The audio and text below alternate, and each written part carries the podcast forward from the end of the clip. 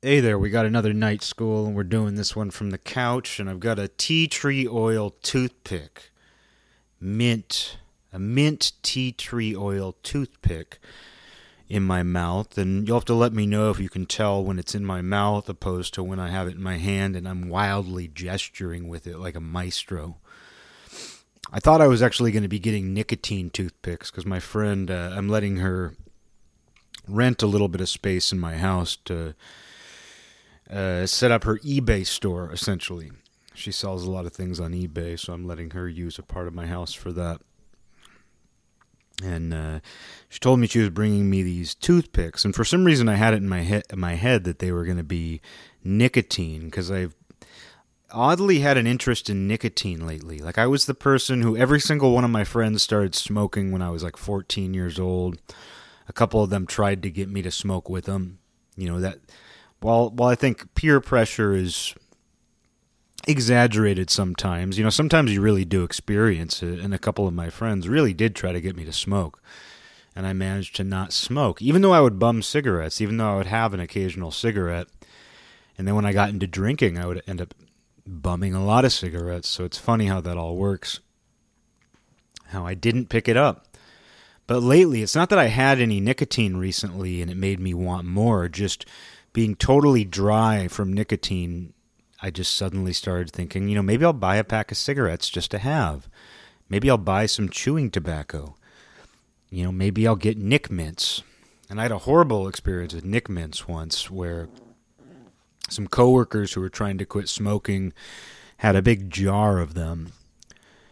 And they were very powerful ones for people who have, you know, a high nicotine dependency, and so I, they were like, only eat half of it, or I think they said only eat a quarter, and I ended up taking a bite, and I accidentally bit three fourths of it. And the buzz, the initial buzz of that was incredible. I felt like I was floating around the office, talking to people. It was the best buzz I've ever gotten from nicotine. And then the crash 15, 20 minutes later was absolutely awful. I was physically ill. I didn't throw up, but I could not keep my eyes open. And fortunately, it was a pretty lax day, Friday afternoon in the office, so I just laid my head down. I could not deal with that horrible, horrible feeling. Uh, but you know, I've, I've had it in my mind like maybe I'll, maybe I'll get some nicotine. And I even went to the gas station and asked if they sold single sticks, which they used to. They used to sell single sticks of cigarettes in tubes back when I was a teenager, and my friends and I would occasionally get them. But I guess they don't anymore. But I asked the guy that, and then just out of nowhere, like sleight of hand, it was as if he had a cigarette in the sleeve of his shirt. He suddenly just handed me a cigarette, and he asked me for my ID, but he gave me a cigarette. I don't think he charged me either. It was nice. So I had that one cigarette, which was nice. But my friend brought me these tea tree oil toothpicks. So they, they give you that kind of mentholated feeling. They kind of numb your gums. But they're not they're not nicotine, which is probably for the best. Like I don't need nicotine anything. I don't need to get addicted to nicotine at 35 years old after beating every you know, all I, I've beaten all the odds. I really should have become addicted to tobacco by now based on all my friends, all my girlfriends, everybody I've ever been close to, my mom, you know, I've always been around cigarettes. I've always been borrowing cigarettes. So it's just funny that I haven't picked it up. So I think these tea tree oil toothpicks are going to be it for now. Um, but yeah, it's funny. Uh, you know, in uh, just thinking about the state of the world, thinking about where everybody's at. You know, I just can't deny that there's there's an undeniable tension building.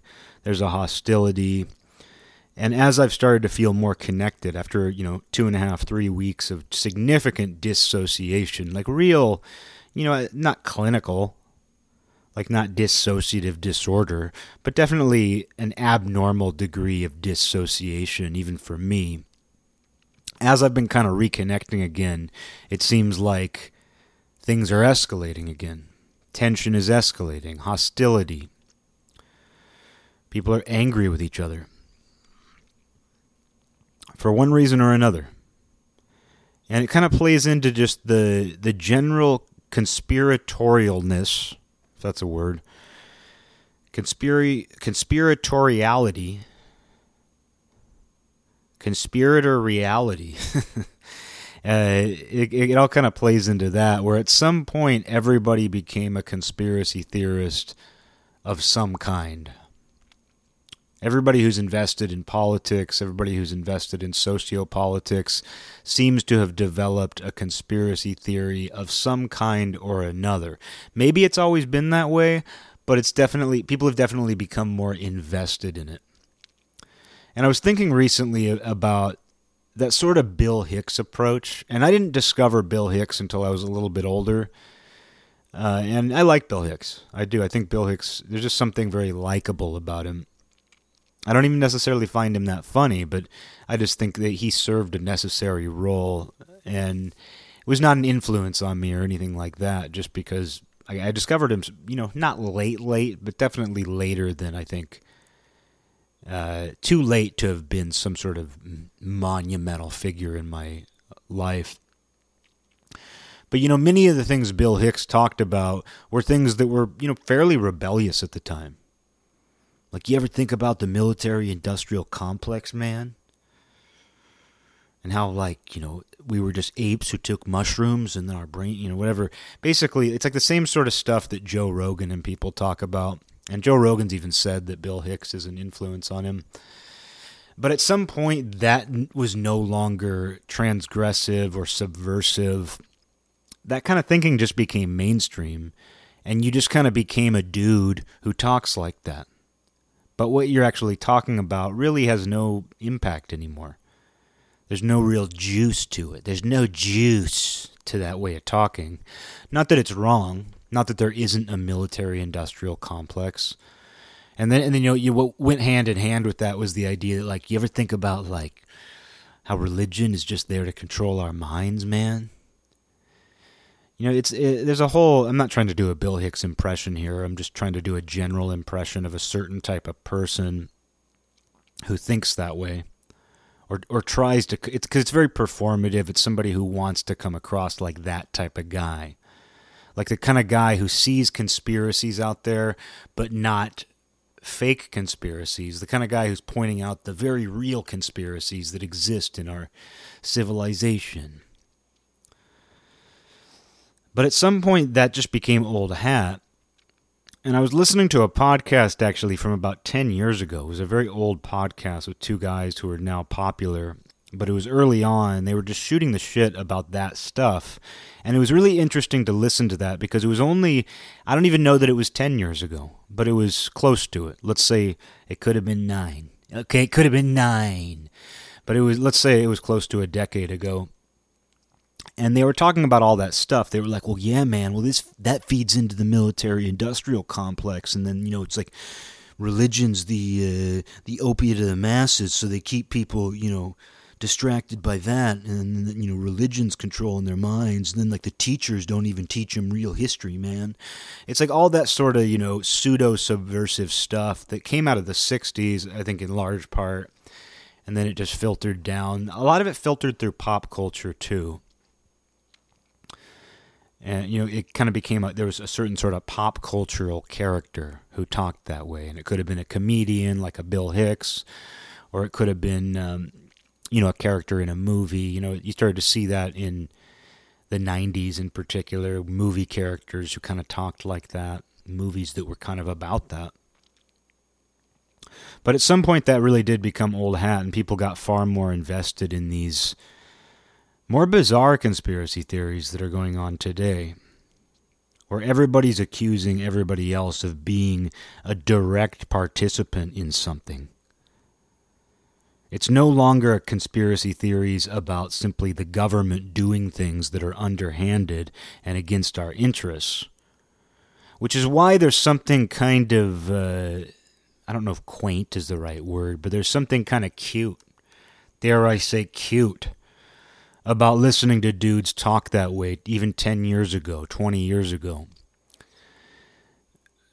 Because they didn't realize that all of that was going to mutate into people accusing their fellow man of being direct participants in these absurd conspiracies. And I'm going to avoid giving examples because I think if you pay attention, you know exactly what I'm talking about. And it's it's it crosses the political spectrum, of course. And when I say everyone has has you know started on this trip of seeing conspiracies in everything, I really do mean everyone, most people, maybe not every single person. But then I myself don't want to fall into the trap of doing that to them, of being like everybody's everybody's a conspiracy theorist now, because that makes me a conspiracy theorist about everybody else being a conspiracy theorist. And what do you do with that meta game except you know spin your head off your shoulders? Your head spins off your shoulders, and like a drill, it burrows into the ground because you got nothing else left once you get to that meta game, that meta point where you're now a conspiracy theorist about other people being conspiracy theorists, your head might as well spin off your shoulders and burrow into the ground like an ostrich without a body. Oh, you're like you're like one of those ostriches without a body.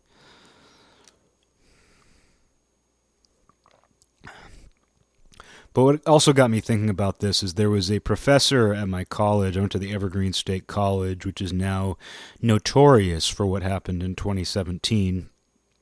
I graduated in uh, 2008, so nine years before all this went down. The the whole situation that made Evergreen well known internationally.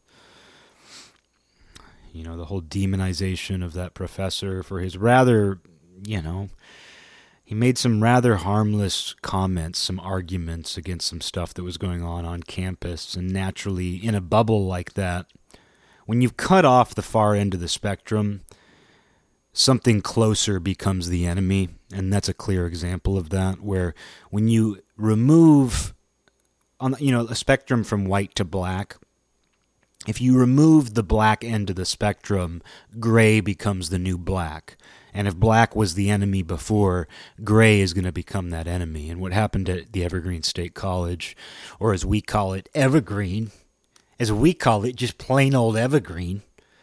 You can always tell uh, somebody who's actually from the area because they call it Evergreen, not the Evergreen State College.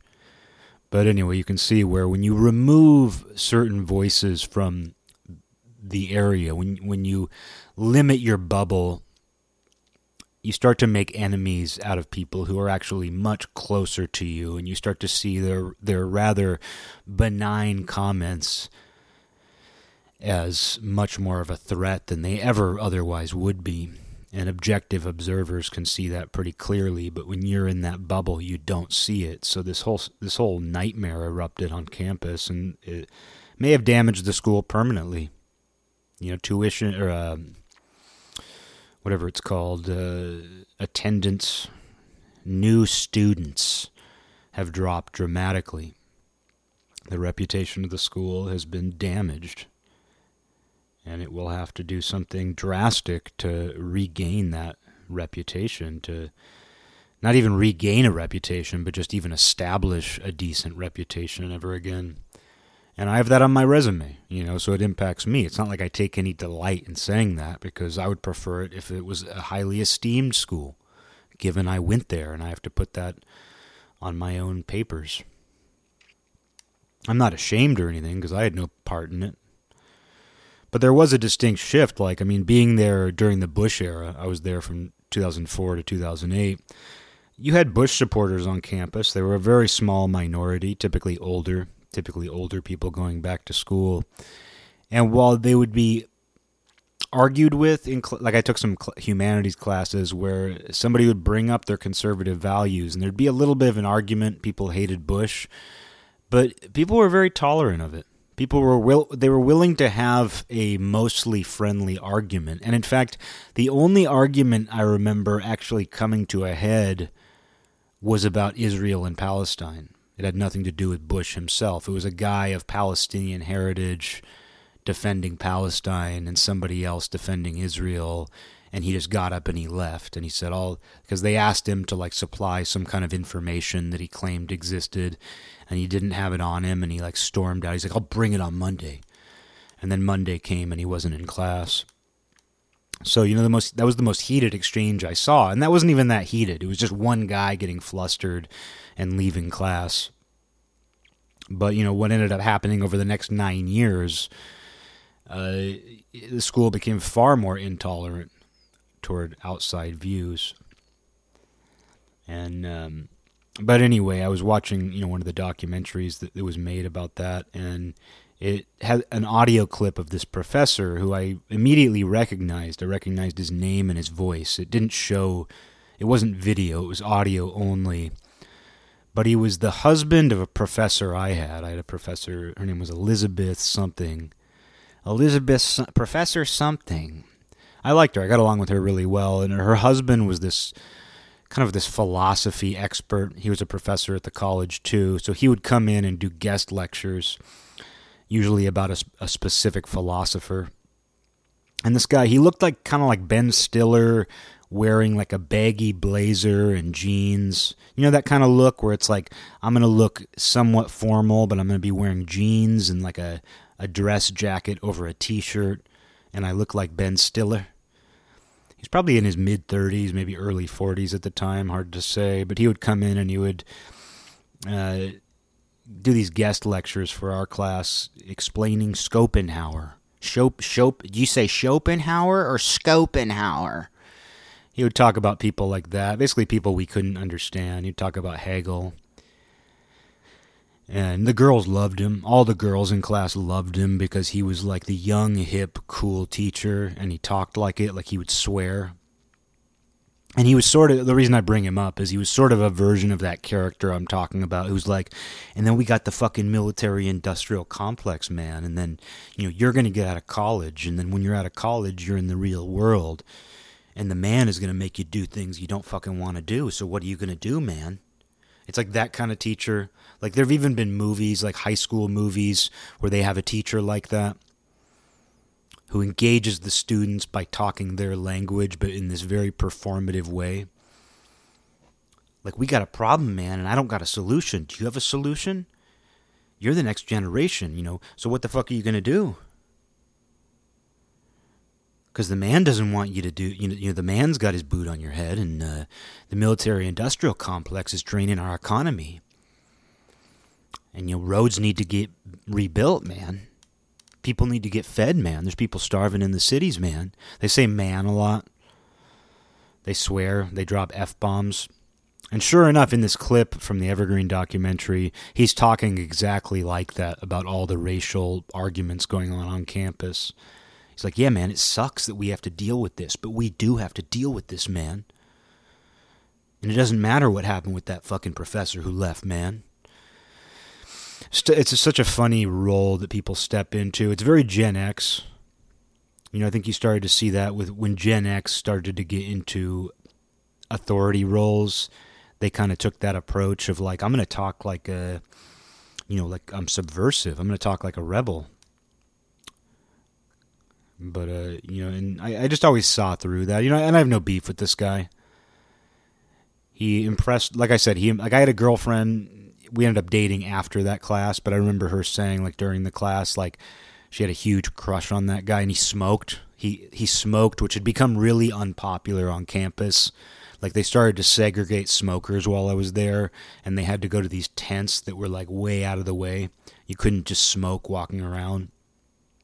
And so like all the girls would pretend that they smoked so they could go hang out with the cool teacher while he smoked. Meanwhile, he's married to the other professor but all the girls loved him because he talked about, he, he used people talk to talk about philosophy and life and society and politics. It's probably exactly what I do on this show. you know, it's probably it's it's exactly what I would do if I were a professor. I would be completely guilty of doing what this guy does. Hey man, you ever think about this, man? The military industrial complex? You ever think about like what the Catholic Church is doing to, you know, control Rome. And we got, you know, millions of people who, who just follow that man. But, you know, they're hypocrites.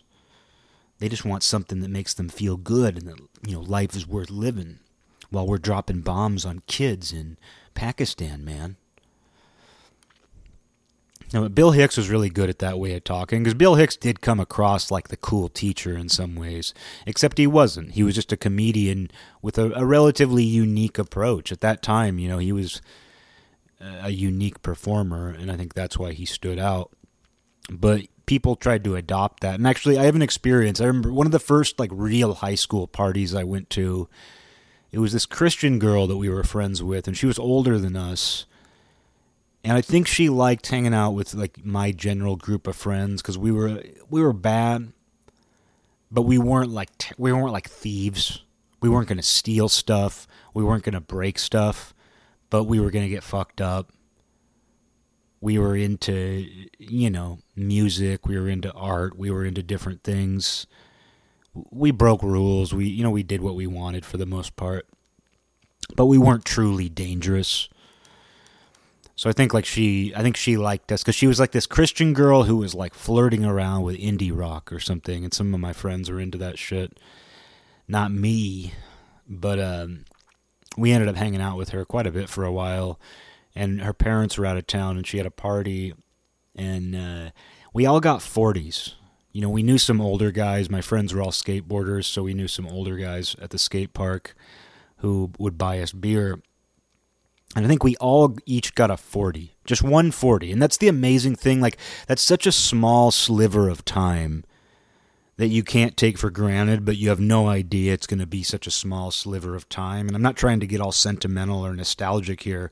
I'm just saying, like, there's such a small window of time where you and all your friends can have one 40, one 40 ounce bottle of alcohol, and that sustains you for the whole night.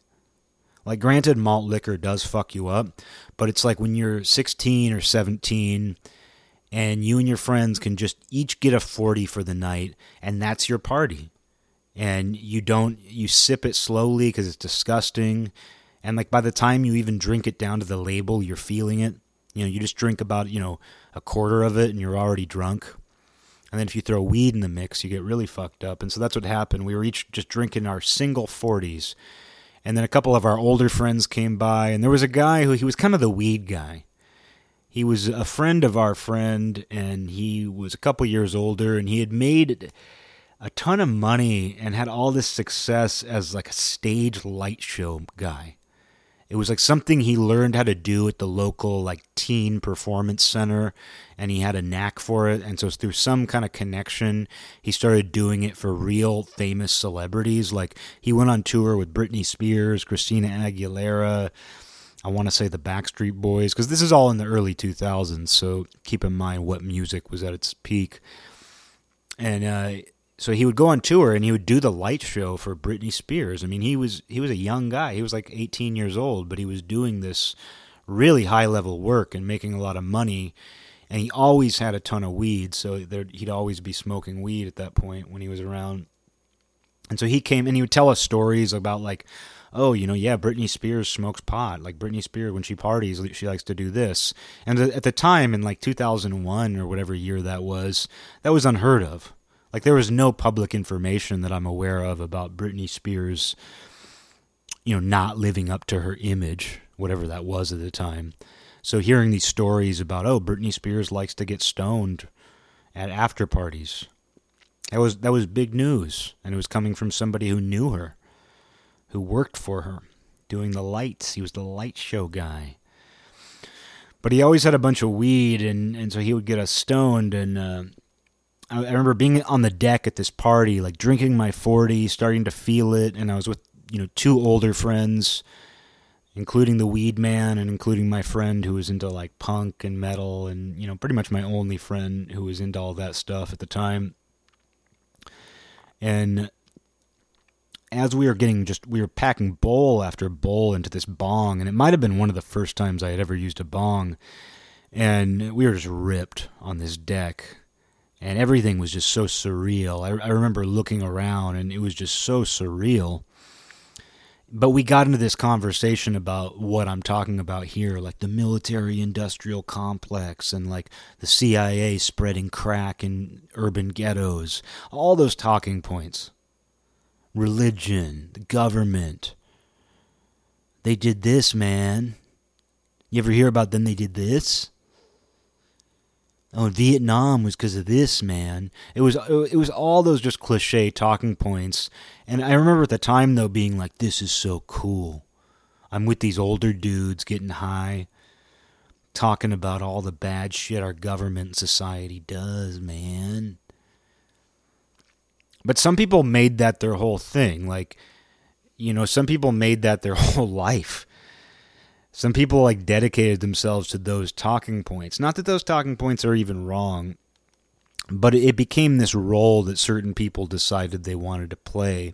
And in some cases, they became professors and, and continued to talk that way to their students. And uh, I'm not even knocking them because, like I said, I think I would be that guy.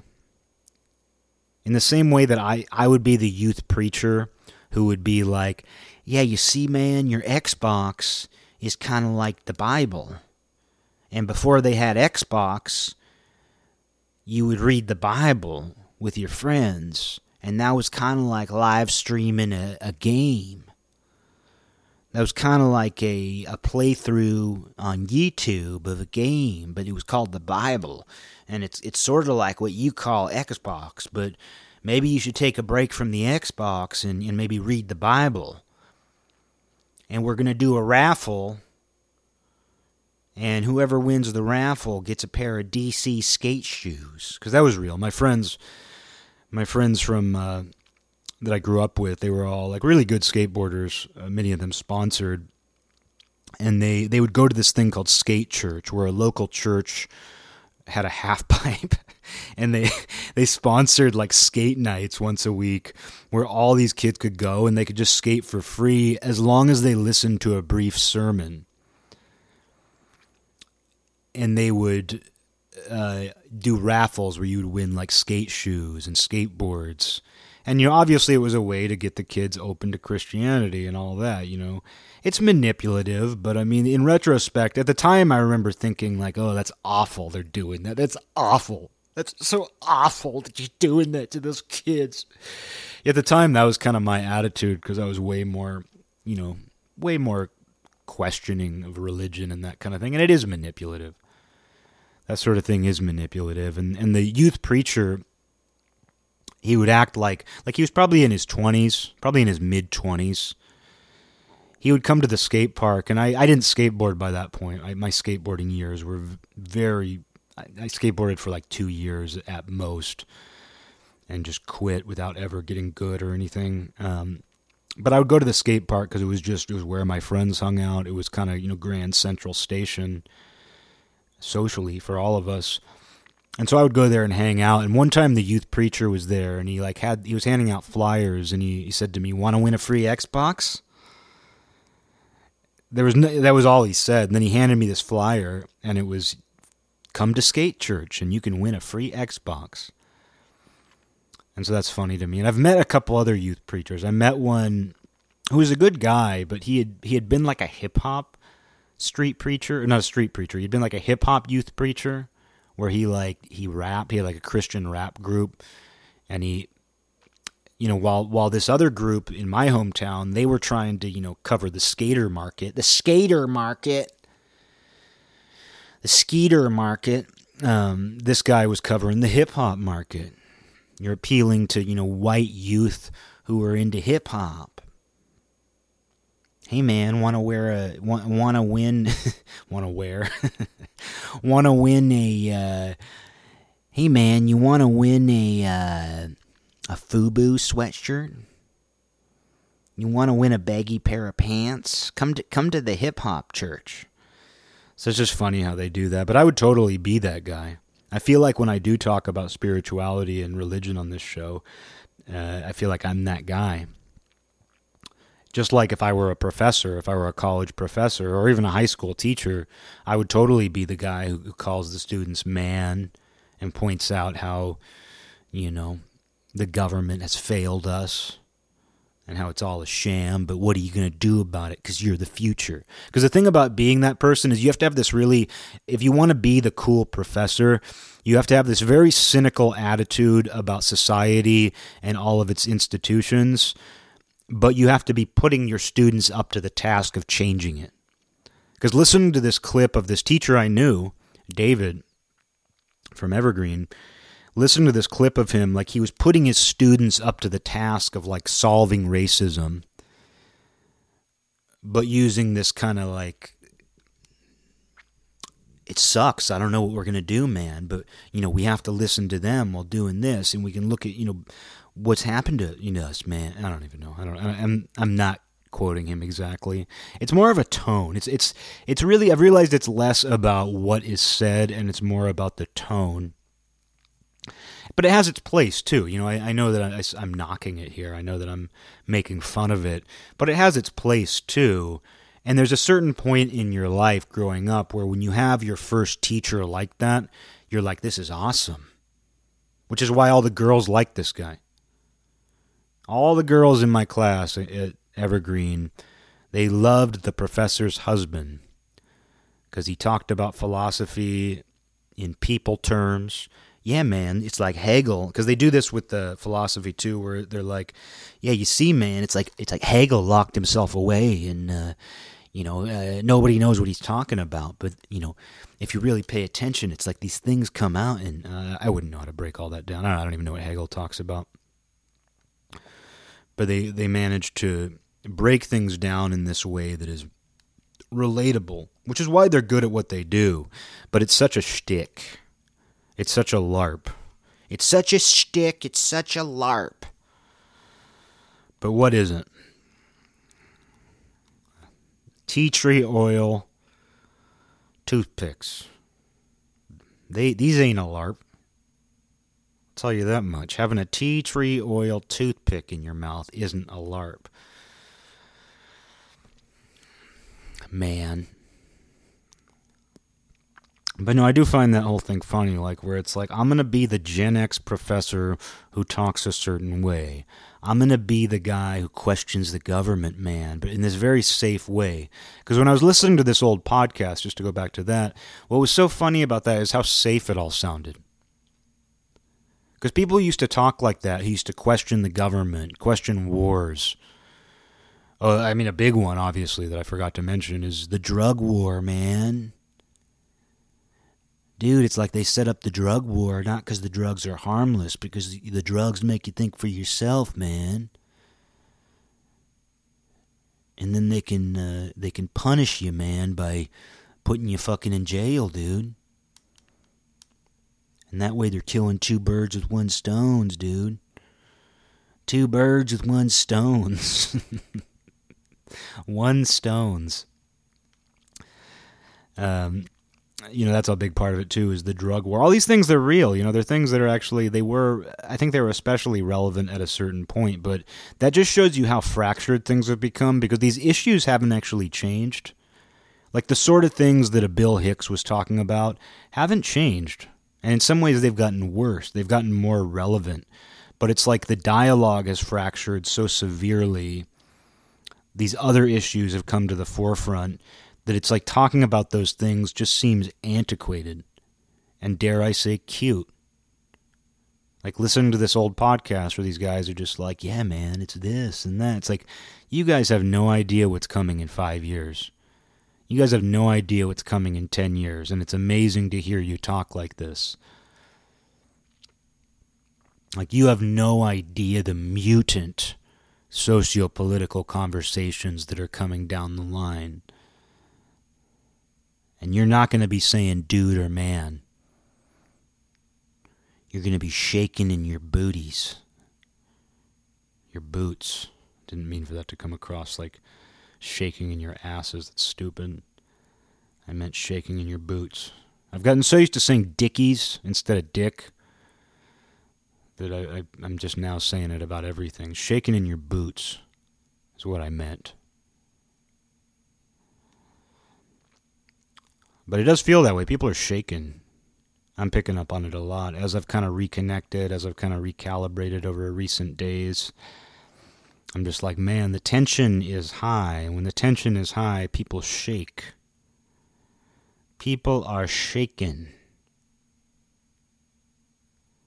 And I have a bad feeling. I don't like to admit that, but I do have a bad feeling. As I have, yeah, I have managed to get my finger on that elusive pulse that I was talking about a little while back, where I was having trouble getting my finger on the pulse. What's going on?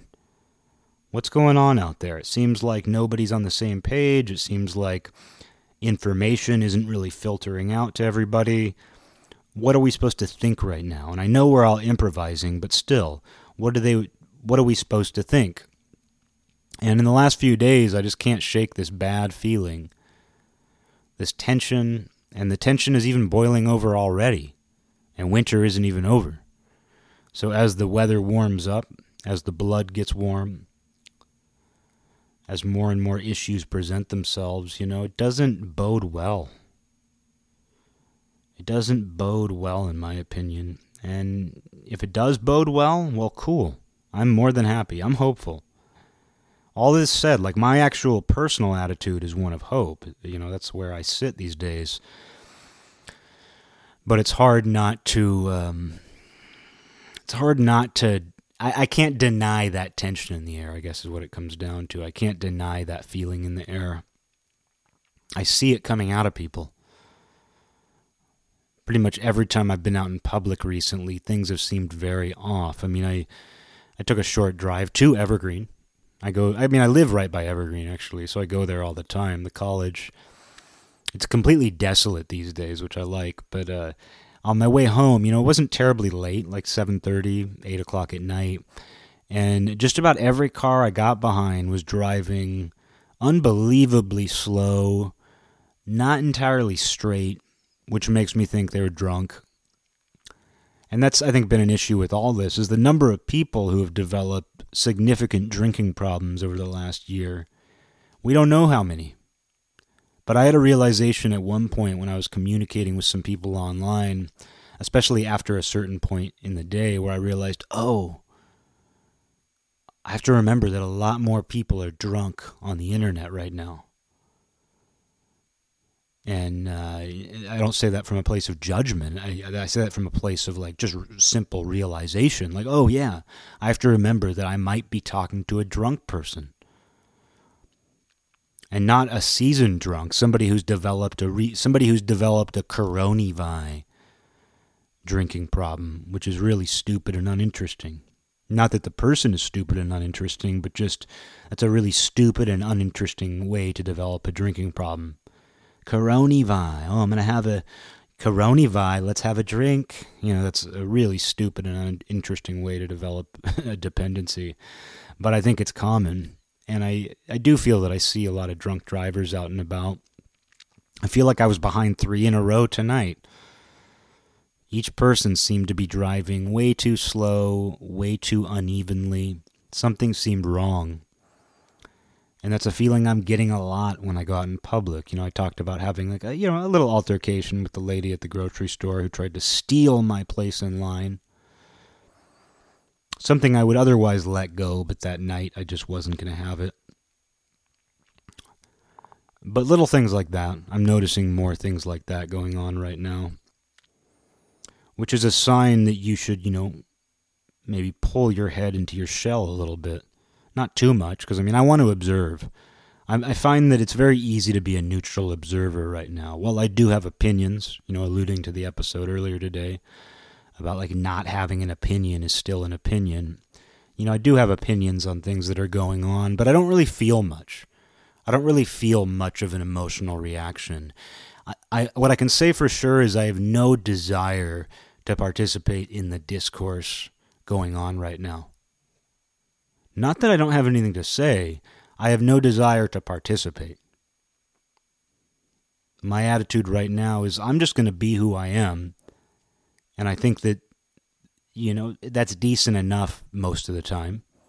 Not that I won't strive to be better, but I'm going to be who I am. And uh, watch. And, you know, like I was talking about earlier, like, you know, sometimes you can't watch. Sometimes things are so polarizing that you do end up somewhere. You do end up on a side.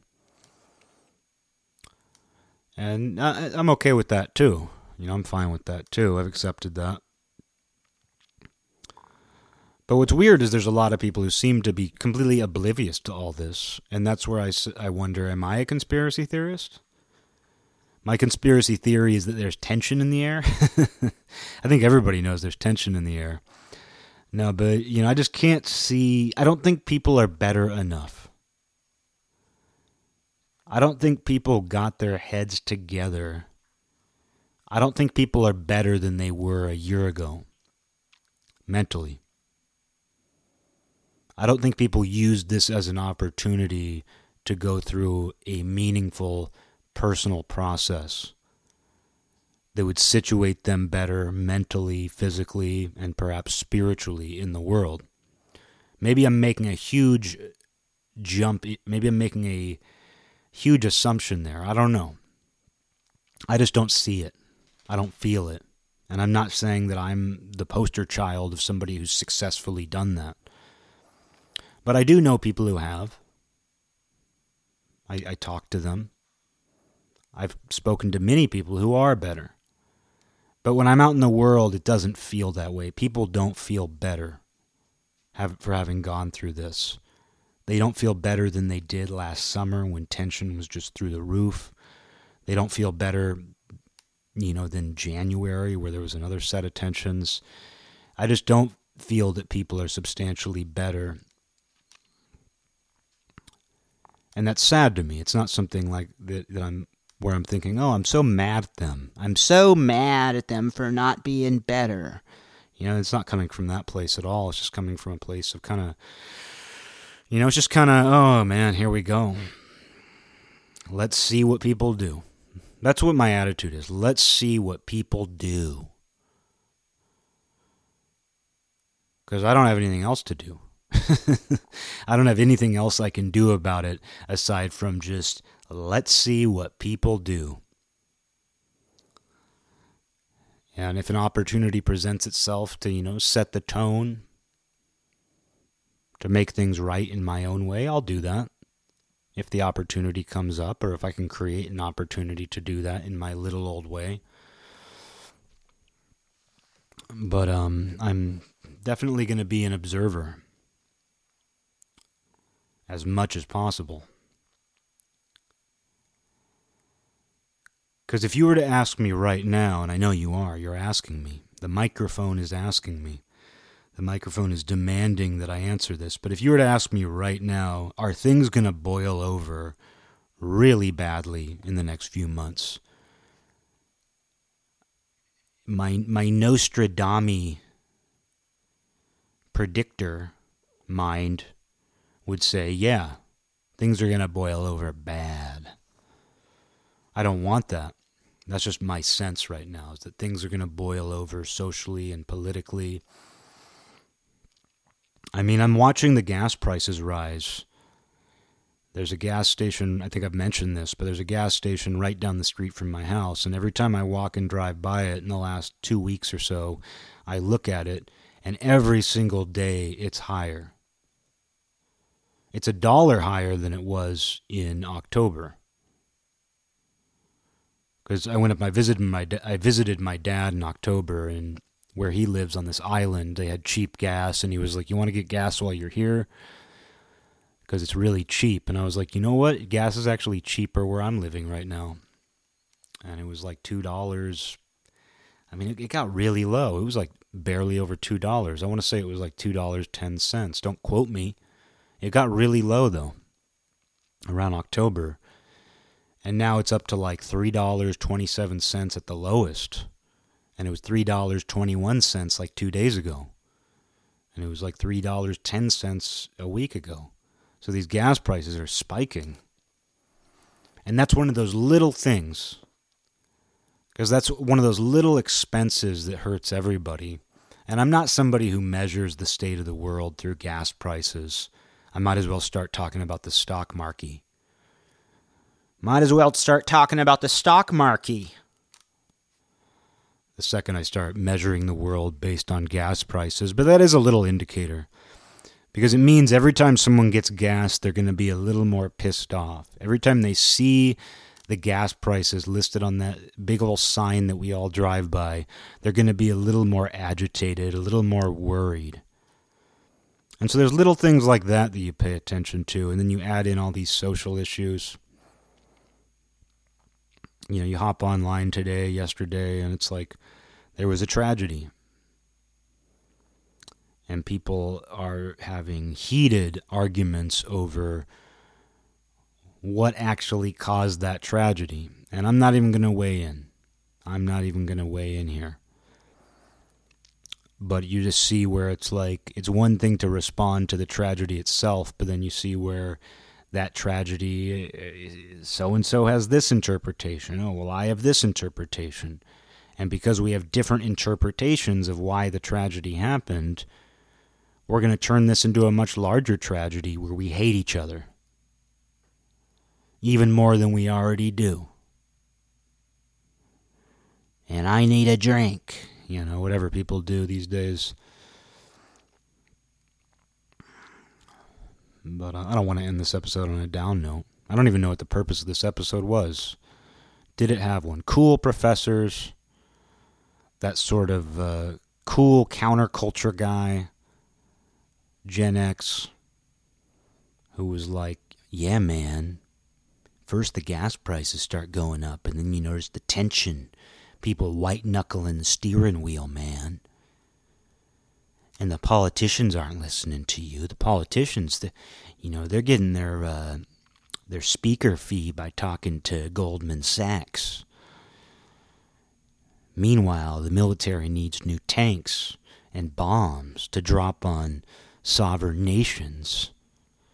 Because they got oil, man, and we need that oil to drop our gas prices, man. And your homework for tonight to play Xbox and read the Bible, man. Xbox, the original Bible. The youth preacher, the cool professor, the counterculture pundit, if that's what you can even call him. They're all kind of the same character. They relate to young people. I don't know how to relate to young people. I feel like whatever I could possibly try to do to relate to young people would just be the most it, would just be so horribly embarrassing to watch me do it that it would probably be the end of me. I would just shrivel up into a speck and then finally disappear if I tried to actually relate to young people at this point.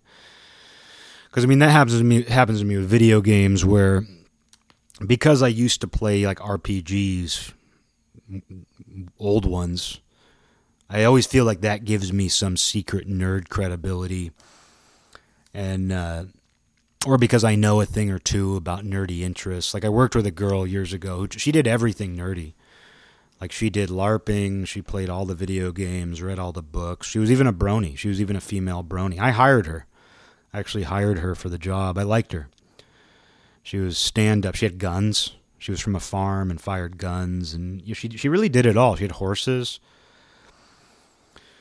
But uh, sometimes I would try to like impress her, just a, you know on a friendly level, because she would talk about some new tabletop RPG she was playing, and I was like, "Yeah, have you ever heard of Shadowrun?" And she's like, "Yeah," and she talked like this. She had that very matter of fact way of talking. Yes. I'd be like, yeah, Shadowrun. I've never played the tabletop, but I played the video game. And she'd be like, cool. And that would be the end of the conversation. But it's like I was trying to establish the fact that I knew what Shadowrun was and that it was a tabletop RPG originally. And it, it wouldn't get me any points. And I've done that with cashiers and people too. Like I, there was a, ca- a young cashier who uh, we were just chatting, and he's like, "Yeah, it's gonna be my weekend," and I was like, "Cool, what are you doing?" And he's like, "I'm just planning on playing video games." And I was like, "Which ones?" And he's like, "Minor, minor crafter." I don't, I don't know that he said Minecraft, but it was like he listed off games I had never heard of, and I was like, "Oh yeah, well I'm replaying uh, Final Fantasy two, Final Fantasy four, or whatever one I was playing," and he's just like, "Okay." Like I always think that that's going to like ignite something. I always think that me being like, yeah, well, I'm playing this old RPG again. I always think that that's going to impress some like 21 year old nerd. But in reality, they couldn't give a shit because they're playing some new game that I've never heard of and they don't care about these old games. The only time that ever worked was my friend's brother, who he's one of the best video game players in the country. Like literally, he was in a contest, a national televised video game contest. I don't know what it consisted of, but it was a big deal, and he got third in the country. And yeah, he's a little bit older than me. And uh, I was talking to him, and I was like, "Yeah, my favorite games are the old JRPGs." And he was like, "Oh yeah, which ones?" And I think I told him one I'd been playing, and I was like, "But my favorite one is Sweet Suikoden 2." And he was like, his eyes lit up. And this is a guy he doesn't like get along with people terribly well, I guess. And he was just so excited because it turned out that was his favorite game. So it's like my little thing worked. My little my little trick. I wouldn't call it a trick because it's not like I'm lying, but it's like my little trick of like telling people like that I I also know about video games even though my knowledge is really old and limited. It was just funny that finally it worked, and it turns out my favorite game was his favorite game, and ever since I think I've had his approval. So it finally worked, but like didn't work with my coworker, didn't doesn't work with the cashiers. It's just funny how that works though, where like I think that I can impress somebody by being like, "Oh yeah, well I've played a video game. It's called the uh, Final Fantasy Tactics." And they're just like, uh, cool, you played a game from 1998. I'm playing games from 2020.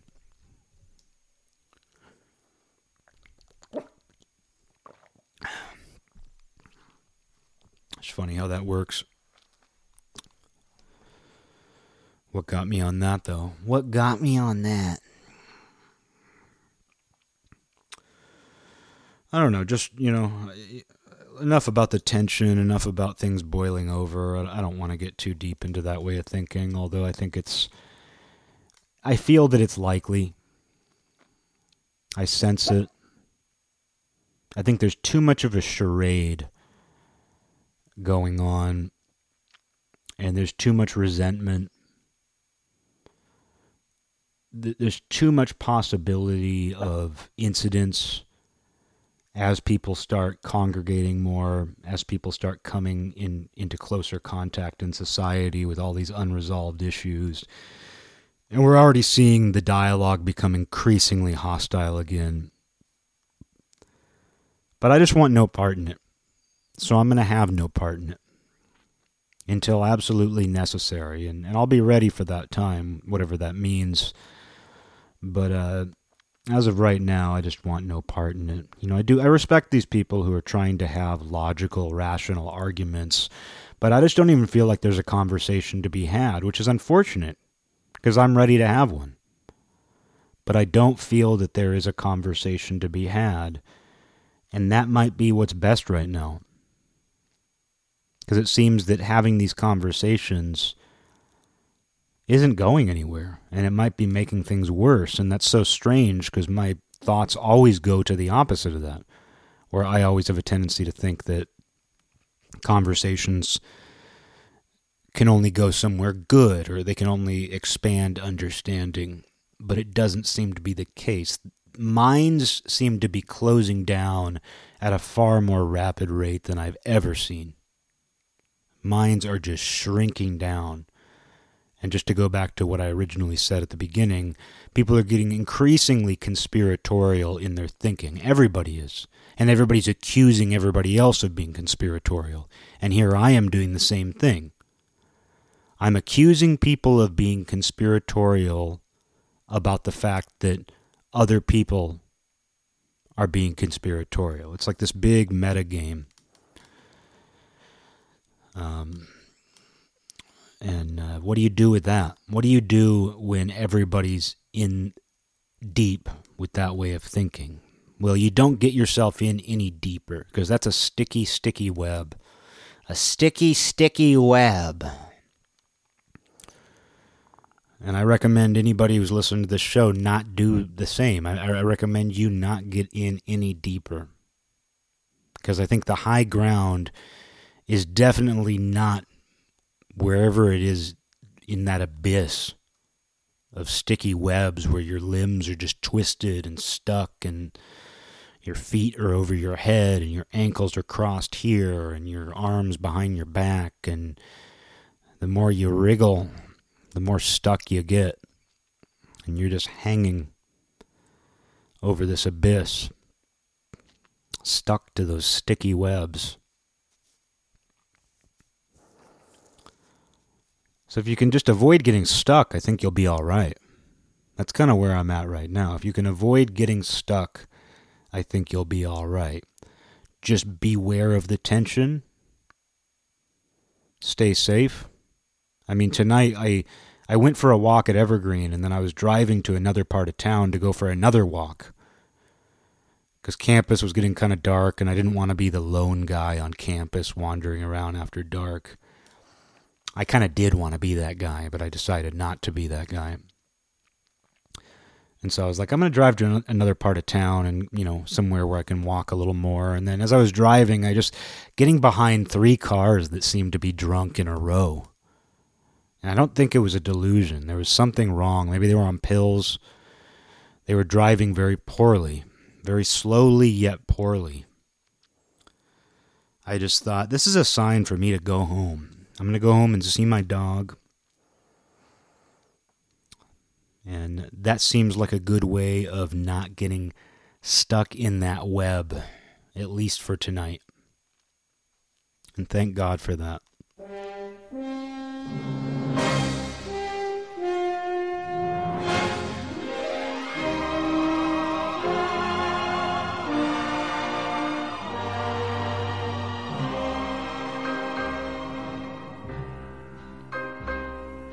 This land is mine. God gave this land to me. This brave, this golden land to me.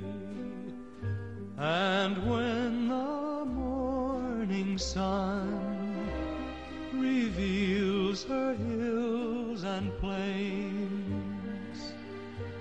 I see a land where children